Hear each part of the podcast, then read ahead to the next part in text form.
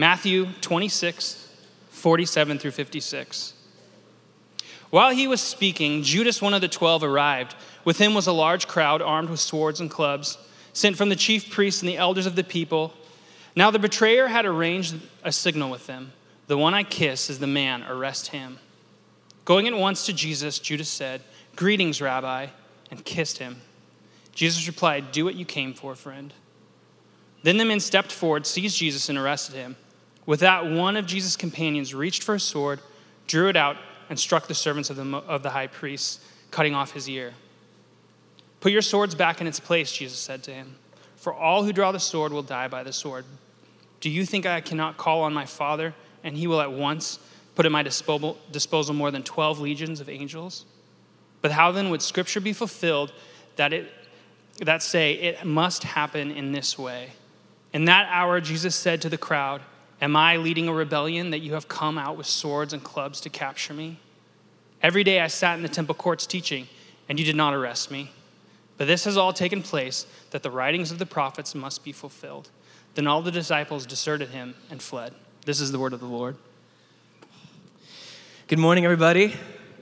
Well done, Matt. That was Matt Persley, ladies and gentlemen. He is He's one of the elders here. He's been part of the church planning effort from the beginning. Just a faithful guy. Him and his wife Aaliyah help lead this church along with my wife Sandy and I. And um, he just read from Matthew 26.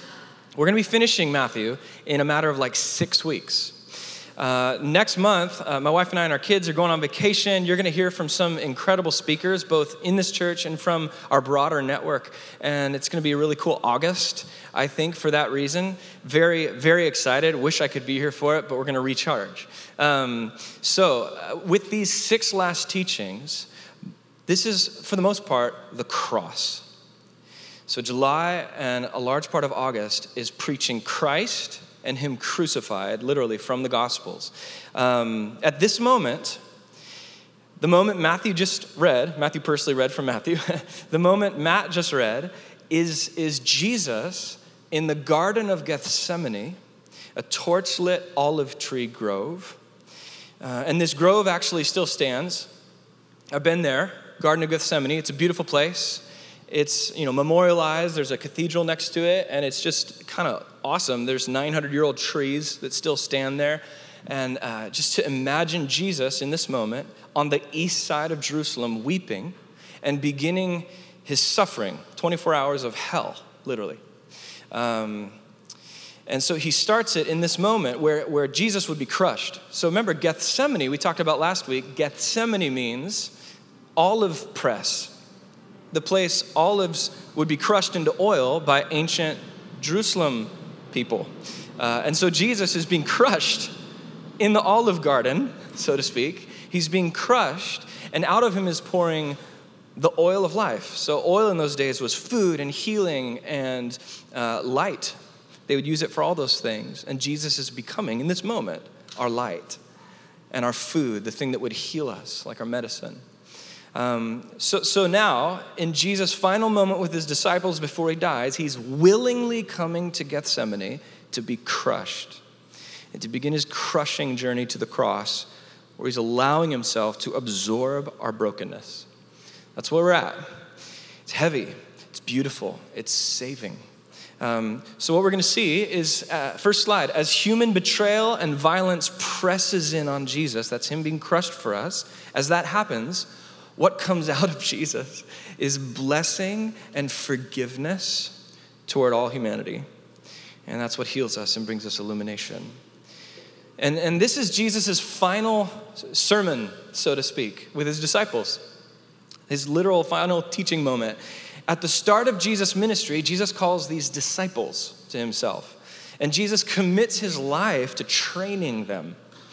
It's pretty amazing. Uh, remember, the word Christian wasn't a thing there are no, there's no Christians in the Gospels. Did you know that? You ever thought about that? There's no Christians when Jesus was alive. Jesus wasn't a Christian by name. Uh, there was no Christian culture or subculture. Uh, the word Christian came up way later as like a political derogatory slur by the enemies of Jesus' disciples. And it kind of stuck They're like, oh, a little Christ? They mean it as like a slur, but like, we love being little Christ, so we'll take it. And it stuck. And it became our name and our title and our, even our, the name of our faith, Christianity, for a long time. But before then, I mean, Christian only shows up three times in the Bible, the word. The main word is 257 times, it's disciple, which is like our word apprentice. Think of an apprentice under a master or under a professional carpenter. An apprentice watches every move and picks up all the little idiosyncrasies of its master. So that's, that's who Jesus is creating a community of apprentices not people who just call themselves Christian or join a Christian faith per se, uh, although that is what we do. Jesus is creating a community of learners who would do what he did and teach what he teaches. And so, so this is a point for today, a big one as we get into the weeds, because this one's heavy. The point is a community of Jesus followers doesn't just believe what Jesus says, a community of Jesus apprentices or followers also commits to doing everything Jesus did by the power of the Spirit. That's why at Park Hill is a church, you can go to our website, we're practicing the way of Jesus together in San Diego through gathering and scattering, like Matt said, and serving and giving, our four pillars. And so we do it by the power of the Spirit together. And that's how the church does it everywhere in their unique context. Okay? So as we come to this text, we're coming as 21st century San Diegans for the most part. We all bring our own histories and origin stories and religious presumptions to the table. And as a community following Jesus, because that's what we claim to be, then it's essential that we gather every week like this to allow ourselves to be shaped by Jesus as we submit ourselves to his teaching and his authority. We come under the authority of Jesus as Christians. And we say, Holy Spirit, come, help us become more like Jesus and do what Jesus did and that transforms us to our core as we hold one another to that account. That's why we have communities.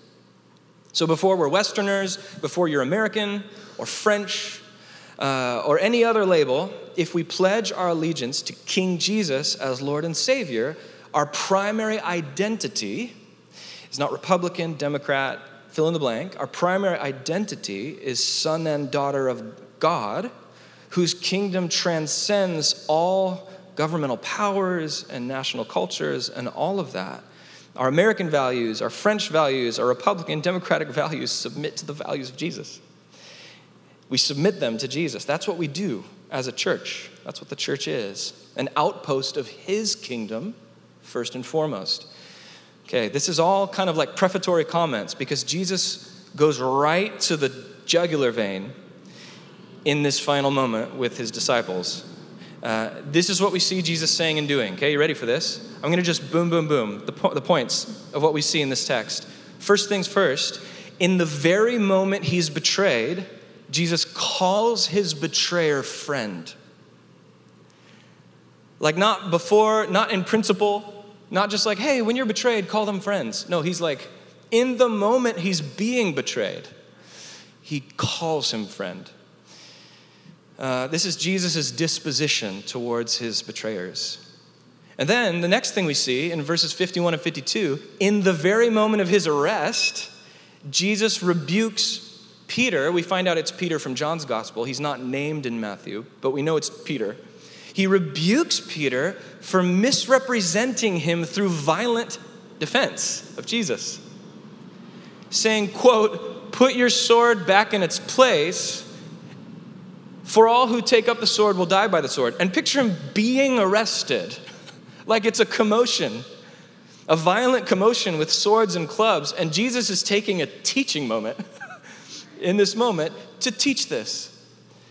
It's pretty intense. And, and, and then the next thing that happens is that we see Jesus remaining confident in his Father's authority over his enemies, refusing to violently resist saying, Do you think I can't call on my father? And he'd immediately put out 12,000 plus angels at my disposal.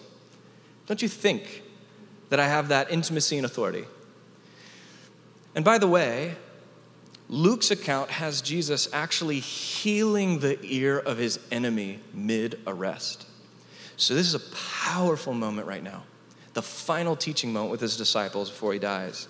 And he grounds all of this in God's goodness, his Father's goodness, and his Father's authority and care. It's not just an abstract principle, it's all getting fleshed out in the moment. And so Jesus is demonstrating, not just through teaching abstract principles, but through lived example, through his final message, that the best way to fight violence is not with more violence. The best way to fight evil or injustice or personal betrayal or that cutting comment or that trolling tweet or whatever, the best way to fight is not to return the painful gossip is it's not to return the favor. And it's not just to stay silent it's actually to reach out with blessing. This is the jesus way. This is what jesus does so it's what his followers do. He suffers and yet he's self-sacrificial. He remains cross-shaped forgiving and blessing and loving his enemies and so, the question we talked about a couple weeks ago where did Jesus get this kind of confidence? And Jesus tells us twice in this passage Jesus sees himself and his life as fulfilling the scriptures, and he trusts what the scriptures teach. So, we trust them. We trust the Bible because Jesus did. And so, to sum up what this text is going to mean for us, is Jesus is calling his disciples A couple slides forward. There you go. Jesus is calling his disciples to love our worst enemies. And, and on the way, to rest in God's goodness when we are wronged.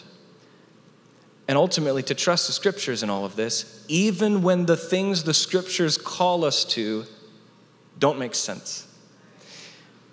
Because this is what Jesus did. And remember, it's important to keep in mind this isn't just some one off, like, side soapbox that Jesus had. He, like, by the way, I want to talk about enemy love. Um, no, in fact, scholars point out how central this is to Jesus' message. Scholars have pointed out that this whole scene we're looking at, called the Passion, Jesus' crucifixion narrative, it's actually Jesus practicing what he preached in the Sermon on the Mount. There's so many parallels um, and, and so it's all the Sermon on the Mount, you know, the Sermon on the Mount, we went over it last year in spring, it's been a while, but it's all about how Jesus' kingdom people are supposed to practice Jesus' way in a messed up, greedy, violent, broken world. And so I have a table chart thing that I want to show you. Just, just, I don't want you to take my word for it. The proof's right there in the text. Look how it flows. So the left side is the, is the Sermon on the Mount. Jesus is teaching and the right side is his passion, how he's practicing what he preaches. And so, in the beginning of the Sermon on the Mount, you have Jesus saying things like, Blessed are the peacemakers, the ones who actively make for peace when they're persecuted. And then look at the beginning of the Passion Week, Matthew has it structured so that Jesus is doing just that. In the moment he's being persecuted, he's calling his betrayer friend. And then Jesus goes on in the sermon earlier in Matthew do not violently resist an evil person. It's a good translation of that, that Greek word for violent resistance. Do not violently resist an evil person. And in chapter 27, Jesus, the one with 12,000 angels at the snap of his fingers, he, he, he, he invites, really, he allows people to repeatedly strike him on the face. He's practicing what he preaches. And then at the end of the Sermon on the Mount, at the end of chapter 7, the middle of chapter 7, Jesus says, The Father is good. This is all grounded in his goodness, so much so he'll respond when you ask. Ask the Father anything. And then what does Jesus do on the cross? Jesus asks in the darkest moment of his life. He, he asks. He does exactly what he preached Father, why? You're good, so why. It's not like, why, I hate you. It's not a fish shaking. It's God, your goodness is real, so what's up? Where are you? What's happening right now? He's asking his father. And then finally, how does the Sermon on the Mount end? If you remember, Matthew 7, Jesus does that whole parable of the wise builder and the foolish builder. Whoever does what I say is a wise builder. So he's like, do whatever I say. And then how does the passion end? Jesus is on a mountain commissioning his disciples, saying, Now you go and teach others to do everything I say. So the parallels are pretty stark, actually. This is intentional literary technique on the part of Matthew to show us Jesus practices what he preaches, and then he commissions followers to practice what he preaches and to teach others to do the same. It's pretty, pretty powerful, actually. This is ancient literature inspired by the Holy Spirit, and it shapes our church and every church. It's amazing. So, um, Matthew's holding up Jesus' words and deeds and saying, This is the way to fully flourish as Jesus people in the world. This is it. This is the way to true power. This is the way to true power in the world. And to sum it up, Jesus demonstrates the paradox of true kingdom power. The way to true power is actually through giving it up surrendering our right to defend ourselves, and, and instead loving our enemies, our worst enemies, and trusting in our good Father for every outcome. This is Jesus. And again, it's not just some one off teaching from Jesus in a catalog of nice Jesus y sayings. Um, the idea of counterintuitive enemy love is picked up by the rest of the New Testament authors as well. And they hold it up as central too. Just look at Paul here. Here's Paul in his letter to the, uh, the Christians in Rome, actually, the Roman Christians. He says, Bless those who persecute you. Sound like anybody we know? Paul's just passing on what he received right there. Bless and do not curse. Rejoice with those who rejoice. Mourn with those who mourn. Live in harmony with one another. Do not be proud, but be willing to associate with people of low position. Do not be conceited. Do not repay anyone evil for evil. Be careful to do what's right in the eyes of everyone. And if it is possible, as far as it depends on you, live at peace with everyone. Do not take revenge, my dear friends, but leave room for God's wrath. For it is written, It's mine to avenge, I will repay, says the Lord. Okay, and then, and then Paul does one further. He says, On the contrary, if your enemy is hungry, feed him. So it's not just not acting violently, it's actively blessing. We need the Holy Spirit for this. Hardest stuff ever right now. So, on the contrary, if your enemy's hungry, feed him. If he's thirsty, give him something to drink. In doing this, you will heap burning coals on his head. some of you are like, oh, great, there's some violence we get to do or whatever. but that's not. That's not what that means. That's a, that's a Jewish idiom. It's a figure of speech that actually means something totally different. We'll talk about some other time. Um, and then the final line do not be overcome by evil, but overcome evil with good. That's Paul. So the New Testament authors hold this up as central. So here's Peter. Here's Peter. Okay, remember the guy who hacked off the ear? This is him later on, far more mature in the spirit, saying this For it is commendable, it's commendable if someone bears up under the pain of unjust suffering because they're conscious of God. To this you were called, because Christ suffered for you leaving you an example. There it is. That you should follow in his steps. He committed no sin and no deceit was found in his mouth. And, and here's, here's the story. Peter tells the story. Next line. When they hurled their insults at him, he didn't retaliate. When he suffered, he made no threats. Instead, he entrusted himself to him who judges justly. He himself bore our sins in his body on the cross so that we might die to sins and live for righteousness. By his wounds, you've been healed. So, hopefully, we're getting the picture here. Again and again, Jesus and the New Testament writers, they're claiming that the best way to fight violence is not with more violence. The best way to fight evil and injustice, or when you're wronged and you didn't deserve it at all, it's not to retaliate. And it's not only that, but it's to extend self sacrificial cross shaped forgiveness, blessing, and enemy love. And just to repeat that last line from Paul again do not be overcome by evil, but overcome evil with good. What would that look like in your life today and all your relationships? How would we bring this home? I'm going to share with you uh, a story that just came out in a documentary last month for a community that brought this home, a community that brought this home viscerally. So, a month ago, my wife and I had the privilege of seeing a documentary called Emanuel. I don't know if you guys have seen Emanuel. Has anybody seen it? Cool. Um, Co produced by Steph Curry, Viola Davis, and uh, directed by this guy, Brian Ivie. Um, it was a two night only showing 7 p.m., June 17th, and 7 p.m., June 19th. Why those dates? Why just two, June 17th and 19th? Well, Emanuel, the film, is about the Emanuel Nine, our nine black brothers and sisters in Christ who were shot dead by a young white supremacist during a prayer meeting four years ago in Charleston. At Mother Emanuel AME Church on June 17th, 2015, they welcomed this young man into their prayer meeting, and he sat through the whole prayer meeting. And when the prayer meeting was over, he stood up, pulled out his gun, declared his intention to start a race war, and began systematically executing people. This was June 17th, 2015, just two days before the 150th celebration of Juneteenth. So, what's Juneteenth? Juneteenth is June 19th. They call it Juneteenth. We call it Juneteenth.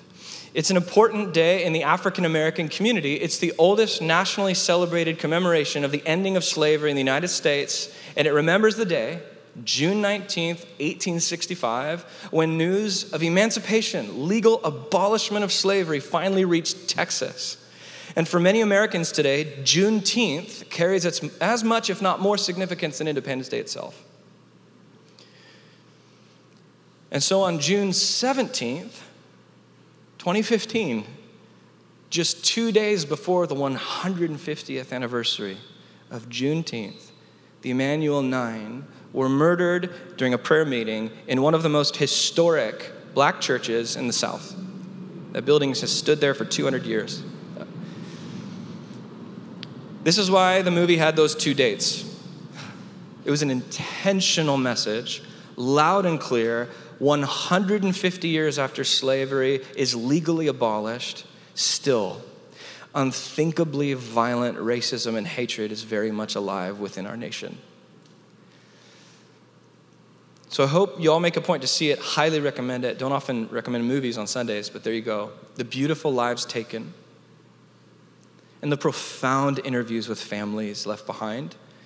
And by far the most powerful moment for me most powerful moment just sitting there absorbing this story. Um, the court hearing scene. If you followed the news, you remember it chilling. The family members of the slain were all present, and they're, and they're, all, they're all looking at the judge, and then they're looking at a screen where many of them are seeing their, their family member's killer for the first time. And the judge makes this unexpected, totally unplanned move. No one knew the judge was going to do this. And he asks the family members if they want to make statements to the killer, one by one, representing the slain. And the first person that stood up, Nadine, she stands up and she would later say that she felt compelled by the Holy Spirit. Something beyond herself in that moment compelled her. And she spoke these words to her mother's killer. First words out of her mouth I forgive you. You took something very precious from me. I will never talk to her again. I will never, ever hold her again. But I forgive you and have mercy on your soul. You hurt me. You hurt a lot of people, but God forgive you. And I forgive you and something broke open in the room. Judge called out another name, and then a man stood up and he said, just like what was said, he said, he says, I, I forgive you. My family forgives you. But we would like you to take this opportunity to repent. Repent, confess, give your life to the one who matters the most, Christ, so he can change you, so he can change your ways, and no matter what happens to you, you can be okay. Do that, and you'll be better off than what you are right now. And one by one, a few more family members spoke directly to this man who killed their mothers, sons, sisters, and brothers, and they expressed profound messages of love and anger, holy anger, and grief and forgiveness over this man. And of course, it, you, not everyone was able or expected to even say that. Not everyone was able to. Totally understandable. Um, but several did, even begging him to repent and join the family of God that they were a part of. So later on, Chris Singleton, he was the son of a woman who was slain in that event. Chris Singleton went on to be a minor league ball player.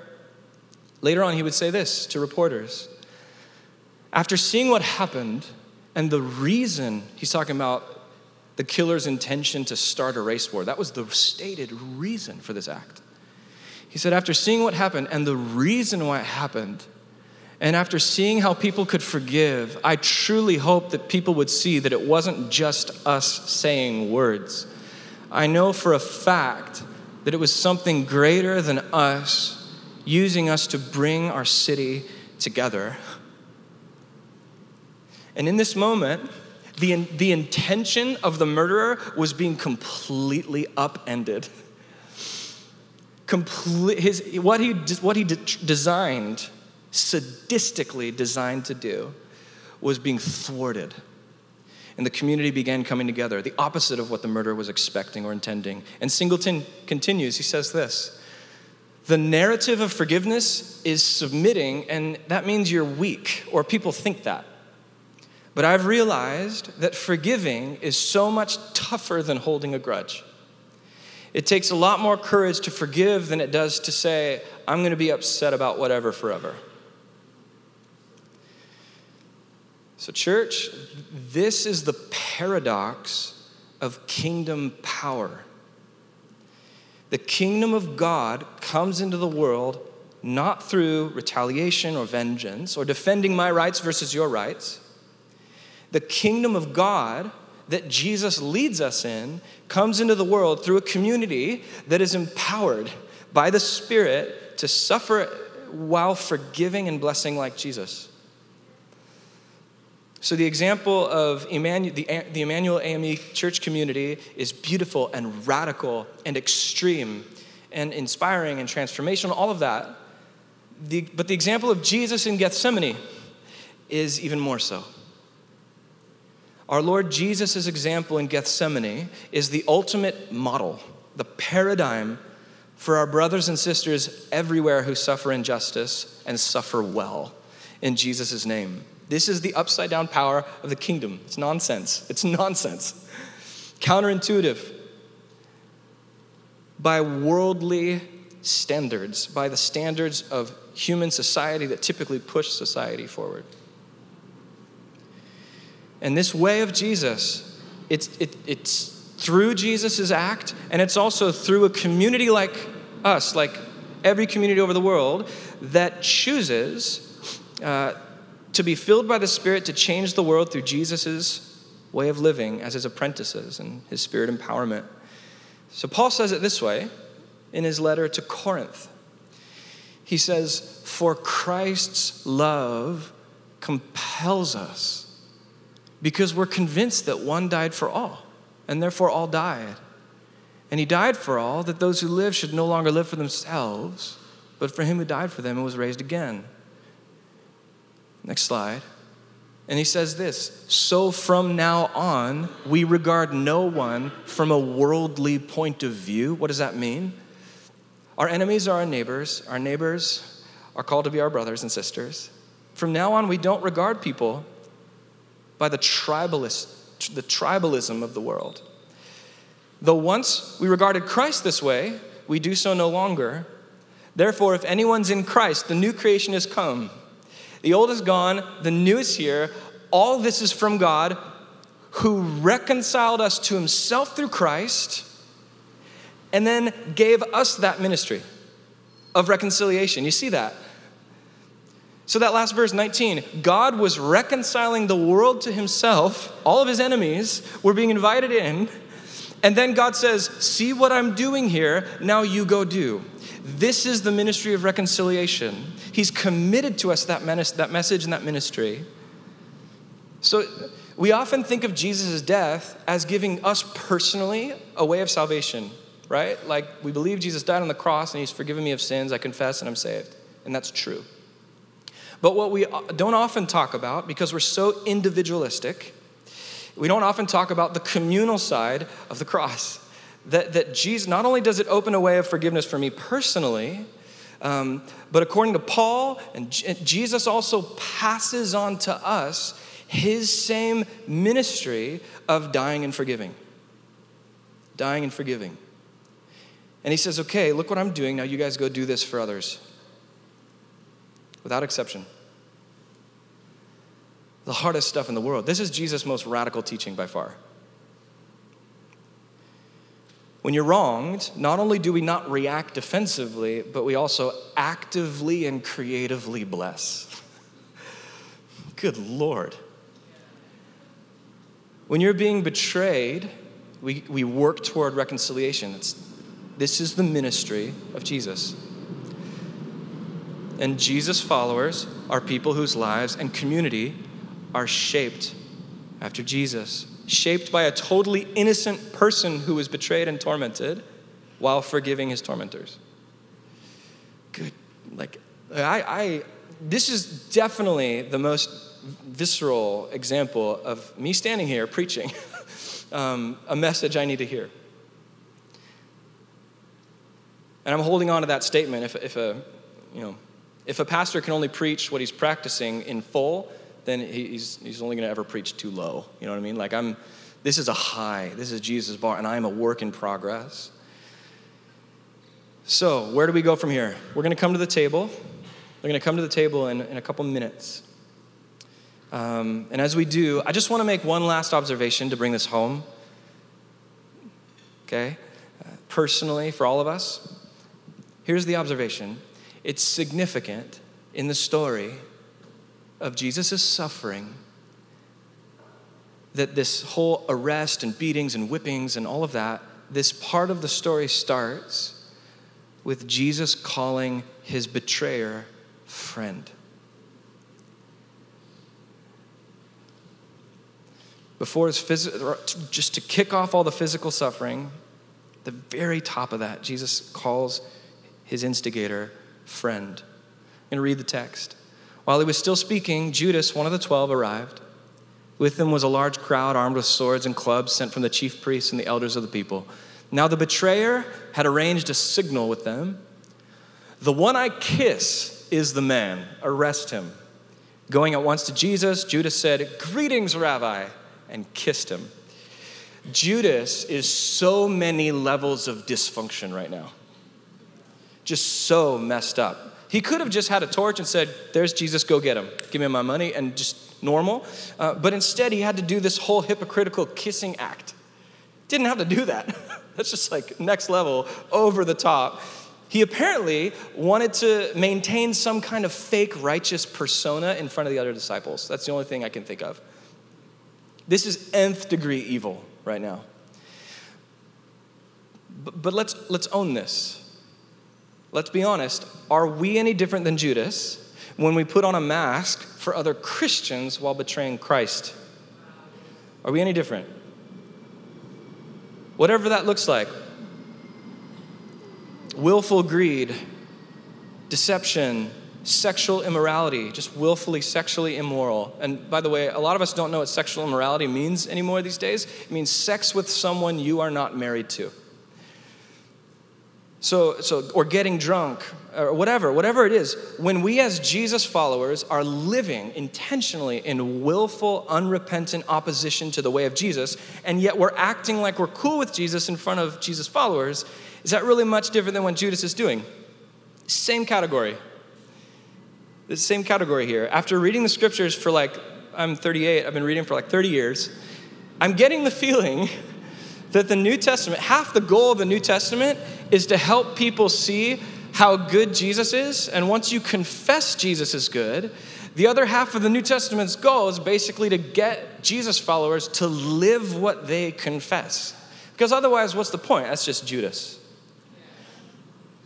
It's like, hey, everyone at church, look, I'm kissing Jesus, I'm showing up. Well, there's this entirely different reality going on behind the curtains of your life.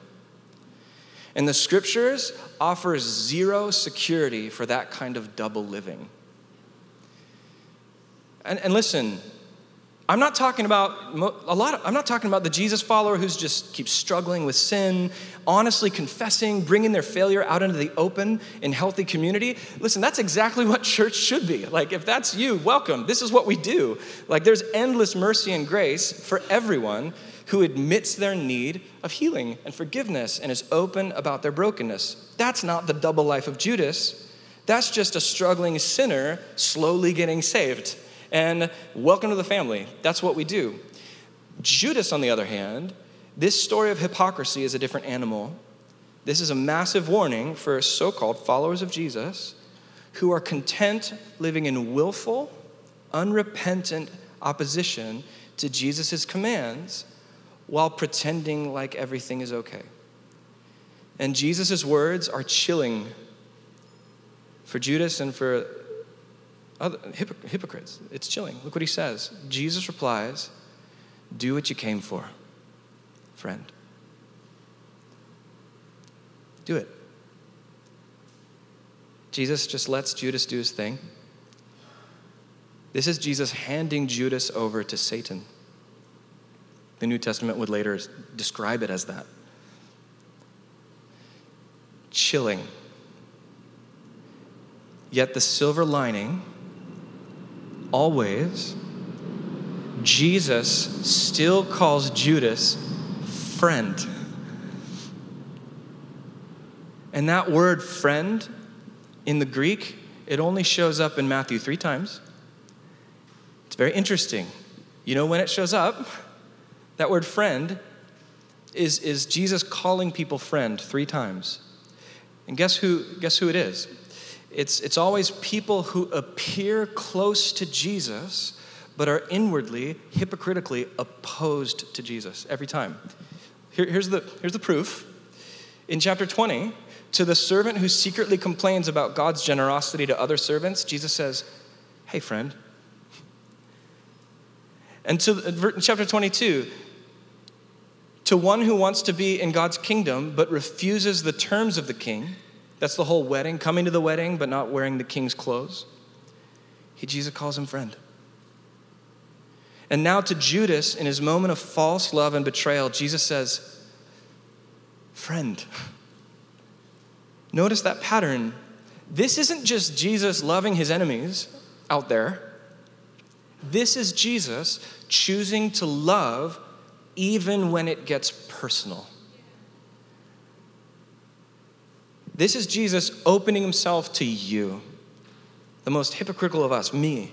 He's opening himself to you and me, to, the, to even to those of us who claim to follow Jesus while also giving into doubt or hatred for others or willful patterns of behavior that are damaging to others or ourselves. In that moment, in the moment of our rebellion or our hypocrisy, even then, Jesus' posture to you is reconciliation. Hey, friendship is still an option friend.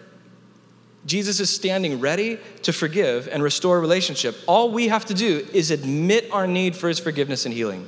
So if that's you and you're here in this place, I don't know what, what patterns, what behavior, what, what this is resonating in you, but hear Jesus tell you, for a long time I've been saying, do what you came for, friend. I'm, but I've called you friend the whole time. and reconciliation is always an option. Friend. Some of you here need to get real with God, like we talked about last week. Opening yourself up, your true emotions, your true desires, even your wrong desires. Like Jesus was like, I don't know if I want your will, God. Some of, some of us, some of you, need to, need to open yourself up to God authentically today. and to get real with God and the community of Jesus about your inner life and hear Jesus call you friend and respond in faith. Even when the scriptures are telling you to do something that doesn't quite make sense to you. This is the way of Jesus. Surrender to Jesus as Lord of the world, the God who became human to endure our suffering we dished out to him and, and then forgive us. And now he's shaping a worldwide family around that ethic. So, as we come to the table, what would it look like to surrender your whole life to Jesus? What would it look like for your relationships with your spouse or with your parents or with your kids? What would it mean for the way you spend your time and your money, what you do with your body? What would it mean for your relationships? Let's invite the Holy Spirit to speak to us as we come to the table of Jesus.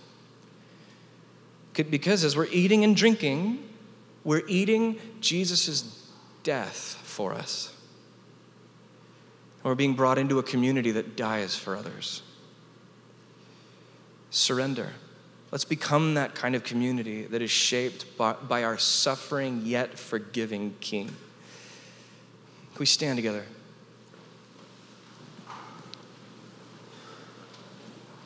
We're going to sing a song that just invites the Holy Spirit to come, and then we're going to open the tables. We, you guys, we cannot do this without the Holy Spirit. There's no way. And He empowers us and enables us to do just this.